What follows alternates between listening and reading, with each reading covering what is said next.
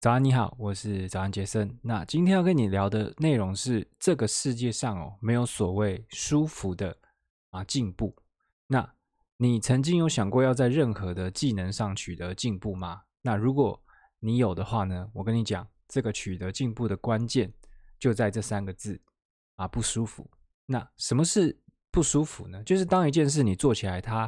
啊有一点吃力啊，有一点压力。那有时候你甚至会做到怀疑自己是不是很笨，觉得自己怎么都做不好的时候呢？其实这个就是进步在靠近你前的一个幻象哦。那我可能你可能会觉得说啊，这听起来就是理所当然了。但其实不瞒你说，就是我自己以前呢，就也曾经掉入这个舒服进步的陷阱很久。所以呢，我就特别想来跟你谈一谈这件事情，就是。这个舒服进步这件事情，那其实我以前一直觉得，就是可能一个最好的一个进步的方式呢，就是啊，你可能找到一件啊，你可能觉得平平常就会做的哦，是很轻松很怎么样的事情去做，然后你在其中呢就不小心的进步啊。举一个例子，就是很多人可能会想说，我可以一边去看美剧，然后一边不小心的去进步英文，那。看美剧到底有没有可能进步英文呢？如果你是就是舒服的去看哦，就是你可能连中文字幕都开着，那我跟你保证就是绝对不行。就算有进步，也是小到对你的英文程度基本上不会产生什么影响的进步。那如果你看美剧想要进步的话呢，你就必须要挑一个不舒服的方式去看，你可能就要把这个字幕给关掉。那你可能听不懂的地方呢，你就要。舍弃你很想要看接下来发生什么事的那种心情，你就必须要放弃剧情，然后按暂停，可能来回去听好几遍刚刚那个那两个人在讲什么。那有时候电影其实更难听懂了，反正就是这样，你必须要这样的去看。然后你可能每一集看完之后呢，哦，你还要去整理一下你当天啊听到的这样的单字。其实我以前真的有这样子去练英文的，我就我那时候去看这个 Friends 嘛，六人行，六人行的英文里面讲的东西算是比较简单，但我就这样。来回去听，然后如果听不听到听不懂的东西，我就会来回去听好几遍，然后可能会把一些啊，它里面讲的一些谚语啊，或是他们用用法啊，把它记下来，这样子。那这样的学习方式，你就会发现，哎，还不如专注去学英文，就是你真的花一段时间，你去拿来去学英文就好了，还会比较有效，就比你在那边边看美剧，然后你又不能享受美剧，啊，又不能好好学英文还要好，所以。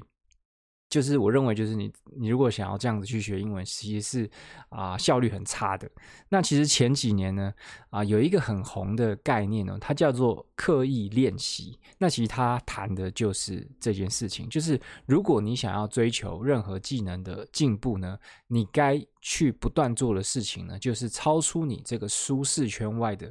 啊一点点的事情。它有分为这种舒适圈跟啊学习区跟恐惧区。那啊，什么叫做舒适圈呢？舒适圈就是你做起来就是，就你觉得驾轻就熟，你就觉得啊，这件事我做起来没什么难度，而你想到你也不会觉得说有点害怕。那什么叫做学习区呢？学习区就是你做起来会有一点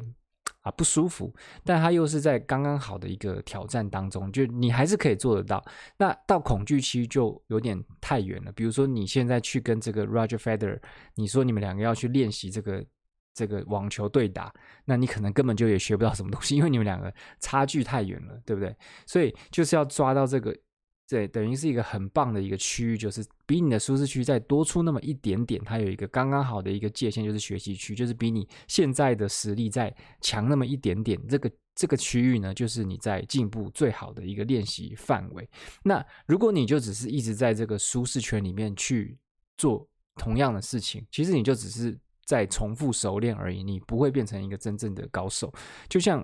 你天天开开车，你也不会变成一个职业的赛车手嘛。那其实这个曾经的高尔夫球球王泰戈伍兹，他就说他自己在练这个挥杆呢，也不是说他练啊，就是他比赛的时候，他在挥这个高尔夫球挥杆的时候，他其实啊从头到尾。都是有意识的，因为很多一般的这种高尔夫球选手呢，就是不管是职业还是业余的，其实他们挥杆就是他们挥出去之后呢，他们在这个挥的过程中呢，他就会失去意识，他就会觉得他就是顺着自己的这个肌肉去把它挥出去。但是他说，如果你要成为一个真正高手呢，你就不能允许自己在任何一个动作呢变成一个自动化，因为一旦变成自动化的话呢，你就没有进步的空间了。所以他在练习的时候呢，就会一直去在。啊，可能各种奇怪的这种角度去练习，然后他会尽可能在一些很极端的状况，比如说他其实根本球也很少打进沙坑嘛，但他就一直在沙坑里面去练习他的挥杆，反正就是要让自己在一个不舒服的啊情况中去进步。那就回到我们这个 podcast 的主题，就是说有关写作跟创作到底有没有刻意练习的存在呢？其实我觉得也是有啦，可能没有那么明显。那我觉得。在写作跟创作里面的这个刻意练习呢，其实就是在于重复编辑这件事情，就是你重复编辑自己写过的东西或者你自己创作的内容，那你就可以，比如说从用词啊，然后从这个流畅度啊，从整个文章的结构，因为我现在有时候去看一些旧文章，你就会发现，哎啊，我前面在讲这个，但是中间就落题了，然后可能到最下面的时候又落题，就是变成东扯西扯，就会这个。以前我看可能没什么，但我现在自己看就会觉得很不舒服。就是整段整篇文章它是没有一个啊紧密的结构的，那就会让人家看完之后有点他不知道哦，你到底是要给他什么样的一个资讯？那就是这样子，你就是透过这样子来回的编辑，让一篇文章哦，就是趋近你当下自己完美的状态。因为人是会一直前进的嘛，你就算。怎么编？有时候你还是当下那个实力就到这，你也只能编到那个程度而已。那这个编辑这个动作呢，我觉得它做起来绝对不是一件舒服的事情啊。像我以前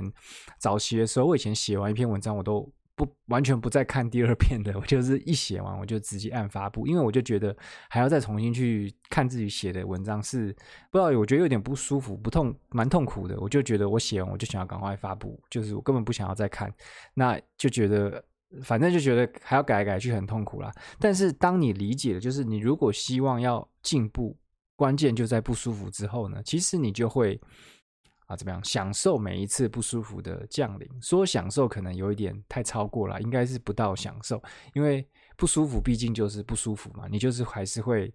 啊感觉不舒服。但是至少你就会知道你的这个不舒服呢，是为了一个重要的理由，那就是产生进步。所以下一次，如果你发现自己已经很得心应手，然后驾轻就熟的时候呢，就要千万要小心哦，你可能已经让自己停止进步了。OK，那个就今这个就是今天的内容。那如果你在 Podcast 听到呢，可以帮我去留一个五星评价。那如果你在 YouTube 看到的话呢，可以在下面留个言，随便留什么都好，就让我知道有人在看我的内容。OK，就这样喽，拜拜。